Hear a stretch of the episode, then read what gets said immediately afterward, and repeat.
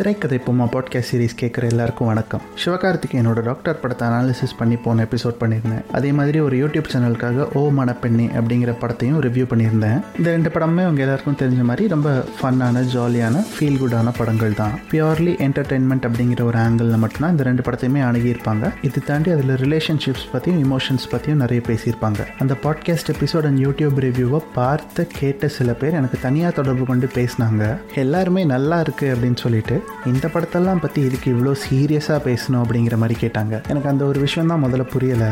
இந்த படத்தை தான் சீரியஸாக பார்க்கணும். இந்த படத்தெல்லாம் சும்மா ஜாலியாக பார்த்துட்டு கடந்து போயிடலாம். என்ஜாய் மட்டும் பண்ணால் போதும் அப்படிங்கிற மாதிரி எந்த படத்தையும் எப்படியுமே கிளாஸிஃபை பண்ண முடியாது. ஏன் அப்படின்னா ஒவ்வொரு படத்துக்குமே ஒரு வகையான இம்பேக்ட் இருக்குது ஒவ்வொரு படமும் ஏதோ ஒரு வகையில் சொசைட்டியை இன்ஃப்ளூயன்ஸும் பண்ணுது. அப்படி ஒரு சமூகத்தை ஊடுருவி இன்ஃப்ளூயன்ஸ் பண்ணுற அளவுக்கு ஒரு படத்துக்கு எபிலிட்டி இருக்குது அப்படின்னா அந்த மீடியம் ரொம்ப பொறுப்புமிக்க ஒரு மீடியமாக இருக்கணும். அந்த கலையும் ரொம்ப ரொம்ப பொறுப்புமிக்க ஒரு கலை வடிவமாக இருக்கணும். பொறுப்பு அப்படின்னு ஒன்று வந்துருச்சுனாலே அது சீரியஸான ஒரு வேலை தான். இந்த எபிசோடில் ஏன் சினிமாவை சீரியஸாக எடுத்துக்கணும் அப்படிங்கிறத பற்றி தான் நான் பேச போகிறேன் அதை எதெல்லாம் ரெஃபரன்ஸாக வச்சு பேச போகிறேன்னா இப்போ அண்மை காலங்களில் வந்து நிறைய படங்களை தொகுத்து ஒவ்வொரு படமும் எப்படி இருந்திருக்கு அந்த படம் ஏன் சீரியஸான படமாக பார்க்க வேண்டியிருக்கு அப்படிங்கிறத வந்து பொதுப்படையாக வச்சு எல்லா படத்தையுமே ரெஃபரன்ஸாக வச்சு தான் பேச போகிறேன் இது சந்தோஷ் மாதேவனுடன் திரைக்கதை போமா.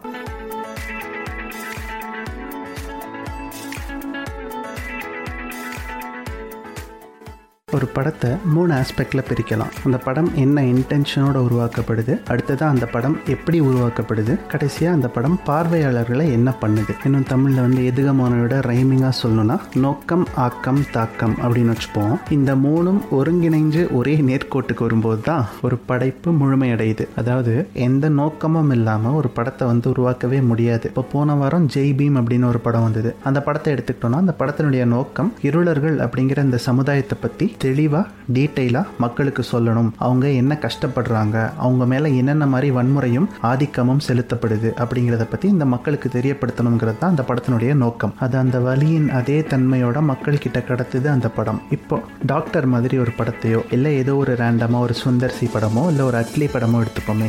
இந்த படங்களுக்கெல்லாம் நோக்கம் இந்த மாதிரி இருக்குமா அப்படின்னா இந்த மாதிரி இருக்காது. பட் அந்த படத்துக்கும் நோக்கம் இருக்கும். சுந்தர்சி ஒரு படத்தை உருவாக்கும் போது இந்த படம் முழுக்க ஆடியன்ஸ் சிரிச்சுட்டே இருக்கணும். அவங்க கவலையை மறந்துடணும். படம் முடிச்சுட்டு வெளியே போகும்போது அவங்க கிட்ட ஒரு சாட்டிஸ்ஃபேக்ஷன் இருக்கணும் அப்படிங்கிறது தான் எதிர்பார்த்து எடுப்பார். இதே மாதிரி தான் ஒவ்வொரு படைப்பாளி கிட்டேயுமே ஒரு நோக்கம் இருக்கும். பேய் படத்தை பார்த்தா பயப்படணும் காமெடி படத்தை பார்த்தா சிரிக்கணும். ஒரு ஆக்ஷன் படம் பார்த்தா நமக்குள்ளேயும் அந்த மாதிரி ஒரு ஃபோர்ஸ்ஃபுல்லான வீரம் வரணும். இப்படி தன்னுடைய பார்வையாளர்களுக்கு என்ன உணர்ச்சி வரணும் அப்படிங்கிறத ஒரு நோக்கமாக வச்சுக்கிட்டு முடிவு பண்ணிட்டு தான் ஒவ்வொரு படமும் ஒவ்வொரு திரைக்கதையும் உருவாக்கப்படுது. இந்த நோக்கத்தை ஒரு படம் அடைஞ்சிருச்சா அப்படிங்கிறத பற்றி பேசும்போது அது சீரியஸாக தான் இருக்கும். ஒன்றுமே பண்ண முடியாது. ரெண்டாவதாக இந்த நோக்கம் நோக்கம் சரியான நோக்கமாக இருக்காங்கிறத பற்றியும் நம்ம பேச வேண்டியிருக்கு.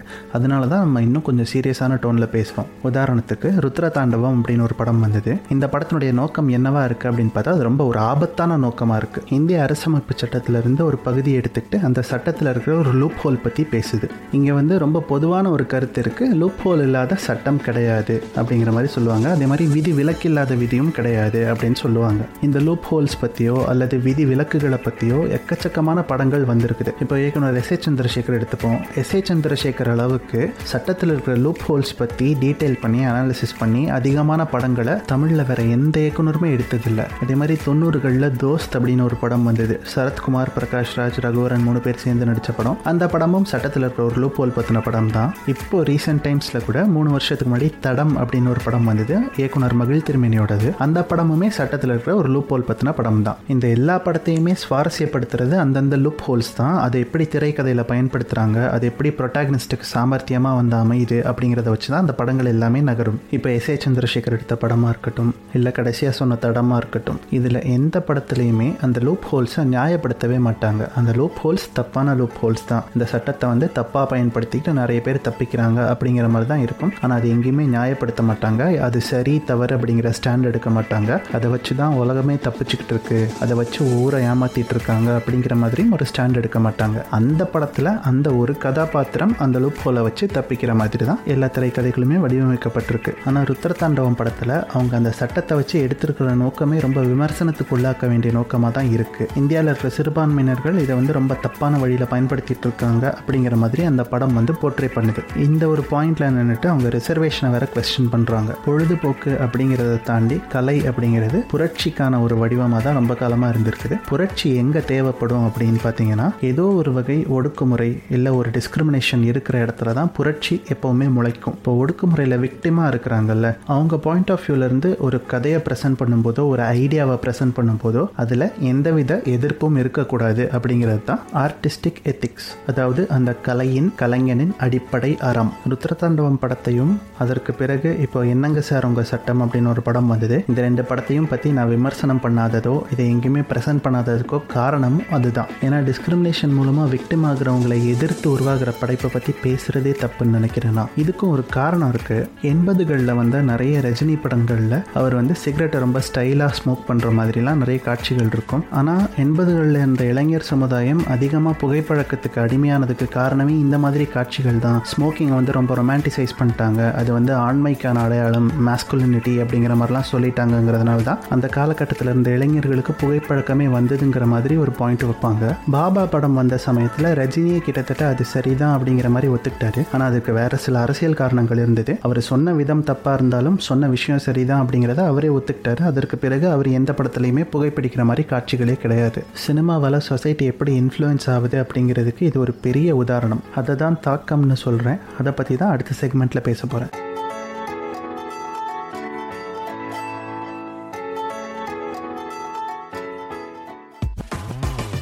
Like this Sochcast? Tune in for more with the Sochcast app from the Google Play Store. எப்படி விக்டிம் பிளேமிங் பற்றியும் ஸ்மோக்கிங் பற்றியும் பிரச்சனை இருந்ததோ அதே மாதிரி நிறைய பிரச்சனை இருந்திருக்குது. ஸ்டாக்கிங் பற்றி கூட இப்போ அண்மை காலங்களில் நிறைய விவாதங்கள் எழுந்தது. ஒருத்தரை பின்னாடியே துரத்திட்டு போய் அவங்க என்னென்ன பண்ணுறாங்கங்கிறத வேவு பார்த்து அவங்கள டார்ச்சர் பண்ணி காதலிக்க வைக்கிறது தான் சரியான காதலிக்கிற முறை அப்படிங்கிற மாதிரி ரொம்ப காலமாகவே தமிழ் சினிமா காட்டிக்கிட்டு வந்தது. இதனால தான் இந்த மாதிரி காமெடியான படங்கள் ஜாலியான படங்களை பற்றியும் சீரியஸாக பேச வேண்டி இருக்குது அப்படின்னு நினைக்கிறேன். இப்போது டாக்டர் படத்தினுடைய எபிசோட்லேயே நம்ம வந்து அந்த படத்தில் ஆண்கள் பெண்களுடைய உடை அணியிறதை வந்து கேலி பண்ணதை பற்றி நம்ம பேசியிருந்தோம். இப்போ அந்த காட்சியினுடைய நோக்கமே ரொம்ப தப்பான நோக்கமாக இருக்குது கேலி பண்ணால் ஆடியன்ஸ் சிரிச்சிருவாங்க அப்படிங்கிறதே தப்பான நோக்கம். அதுக்கு ஆடியன்ஸ் சிரிக்கிறாங்க அதை வந்து பாராட்டுறாங்க அப்படின்னு வரும்போது அதனுடைய தாக்கமும் தப்பான தாக்கமாக இருக்குது அதனால தான் ஒரு படத்தினுடைய இன்டென்ஷனை கொஸ்டின் பண்ணிக்கிட்டே இருக்கும். இதெல்லாமே பொலிட்டிக்கல் ரீசன்ஸ் பட் அண்ணாத்த மாதிரி கம்ப்ளீட்லி அப்பொலிட்டிக்கல் ஃபிலிம்ஸ் இருக்குது பாலிடிக்ஸ் இல்லாத ஃபிலிம்னு ஒன்று கிடையாது. ஆனால் படத்தினுடைய இன்டென்ஷன்லேயோ இம்பேக்ட்லேயோ பெருசாக பொலிட்டிக்கல் இன்ஃப்ளூயன்ஸ் இல்லாத படங்கள் இருக்கும்ல இப்போ அண்ணாத்த மாதிரி. இந்த படங்களில் என்ன பிரச்சனை? இதையும் நம்ம சீரியஸாக பேசணுமானா கண்டிப்பாக பேசி தான் ஆகணும். ஒரு ஹோட்டலுக்கு போகிறோம் அங்கே ஏதோ நமக்கு பிடிச்ச ஒரு உணவை வந்து ஆர்டர் பண்ணி சாப்பிட்றோம். சாப்பிட்டுட்டு அந்த உணவு நமக்கு பிடிச்ச மாதிரி இல்லை. அது சரியாக சமைக்கப்படலை. இல்லை அதில் இருக்கிற ஏதோ ஒரு இன்க்ரீடியன்ட் வந்து கெட்டு போயிருக்குது. இல்லை அந்த உணவே கெட்டு போயிருக்குது. அதில் பூச்சி விழுந்திருக்குது அப்படின்னா அது சரியா இல்லைன்னு நம்ம கொஸ்டின் பண்ணுறோம்ல ஏன் பண்ணுறோம் ஏன்னா நம்ம நம்மளுடைய நேரத்தை செலவு பண்ணுறோம் நம்மளுடைய பணத்தை செலவு பண்ணுறோம் பண்ணி தான் அந்த சாப்பாடை சாப்பிட்றோம். அதனால அதை கொஸ்டின் பண்ணுறதுலையும் அதை கிரிட்டிசைஸ் பண்ணுறதுக்கான எல்லா உரிமையும் நமக்கு இருக்குது அதை எந்த அளவுக்கு சீரியஸாக பண்ணுறோமோ அதே அளவுக்கு ஒரு படத்தையும் கொஸ்டின் பண்ணணும் அப்படின்னு நினைக்கிறேன். ஏன்னா ஒரு படத்துக்காக ரெண்டுலேருந்து மூணு மணி நேரம் நம்ம டைம் ஸ்பெண்ட் பண்ணுறோம் அதுக்காக காசு ஸ்பெண்ட் பண்ணுறோம் இவ்வளோத்தையும் செலவு பண்ணி நம்ம போய் அங்கே உட்காரும்போது நம்மளை குறைந்தபட்ச என்டர்டெயின்மெண்ட்டாவது இல்லை குறைந்தபட்ச என்கேஜ்மெண்ட்டாவது ஒரு படம் பண்ணணும் அப்படின்றத நம்ம எதிர்பார்க்கறது தப்பில்லை. அதை அந்த படம் பண்ணலைன்னா அதை கேள்வி கேட்கறதும் தப்பில்லை. அதை சீரியஸாக கேட்டாலும் தப்பில்லை அப்படிங்கிறது தான் என்னுடைய ஒரு கருத்து. பொதுவாக இப்போ அண்ணாத்த மாதிரி படத்தை பார்க்க போகும்போது நம்ம என்ன எதிர்பார்ப்போட போவோம்? இது வந்து ஒரு ரஜினி படம். இது வரைக்கும் இந்த ரஜினி படங்கள் நம்ம மேலே ஏற்படுத்தின தாக்கம் என்ன? அந்த தாக்கத்தினால நமக்கு கிடைச்ச சந்தோஷம் என்ன? நம்ம எப்படி எக்ஸைட் ஆனோம்? அப்படிங்கிறதெல்லாம் எதிர்பார்த்துட்டு அதே மாதிரி எக்ஸைட் ஆகணும். அதே மாதிரி என்டர்டெயின் ஆகணும் அப்படின்னு நினச்சிட்டு தான் போகிறோம் இல்லை நான் ரஜினி ஃபேன் இல்லை. நான் சிறுத்தை சிவா ஃபேன் அப்படின்னா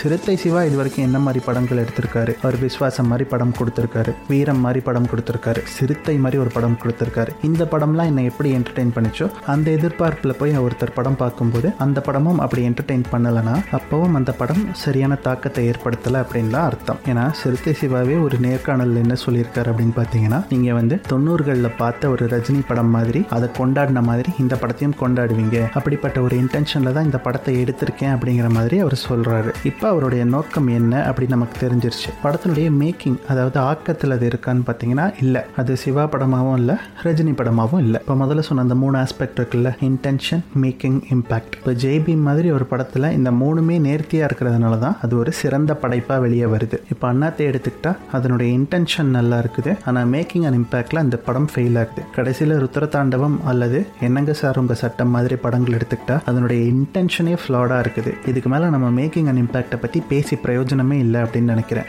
ஜெய்பீம் பார்க்குற ஒரு சமுதாயம் நம்ம வாழ்கிற இதே ஊரில் ஒரு சமூகத்துக்கு அடையாள சான்றே இல்லாமல் இருக்கு அப்படிங்கிறத ஒரு சமுதாயம் தெரிஞ்சுக்குது. அதே மாதிரி டாக்டர் பார்க்குற ஒரு சமூகம் தான் வாழ்க்கையில் இருக்கிற பிரச்சனையை மறந்து ஒரு ரெண்டரை மணி நேரம் நல்லா கொண்டாடி சிரிக்குது. ஒரு படத்தினுடைய நோக்கமும் ஆக்கமும் சரியா இருந்தா அது எப்படிப்பட்ட தாக்கத்தை ஏற்படுத்தும் அப்படிங்கிறதுக்கு இந்த ரெண்டு படங்களும் சிறந்த உதாரணம். இப்படி தான் எல்லா படத்தையுமே அணுகணும் அப்படின்னு நினைக்கிறேன். இந்த எபிசோட் பற்றி உங்களுக்கு ஏதாவது கருத்து இருந்ததுன்னா கண்டிப்பாக அதை என்கிட்ட பகிர்ந்துக்கலாம். அது ஆதரவாக இருந்தாலும் சரி எதிர்ப்பாக இருந்தாலும் சரி நீங்கள் பகிர்ந்துக்க வேண்டியது Sandy underscore Maddy S A N D Y underscore M A D D Y அப்படிங்கிற இன்ஸ்டாகிராம் பக்கத்துக்கு வந்து அங்கே நீங்கள் எனக்கு டிஎம் பண்ணலாம். சீக்கிரமே இன்னொரு எபிசோடில் உங்களை சந்திக்கிறேன். இது திரைக்கதை போமா? நான் சந்தோஷ் மாதேவன்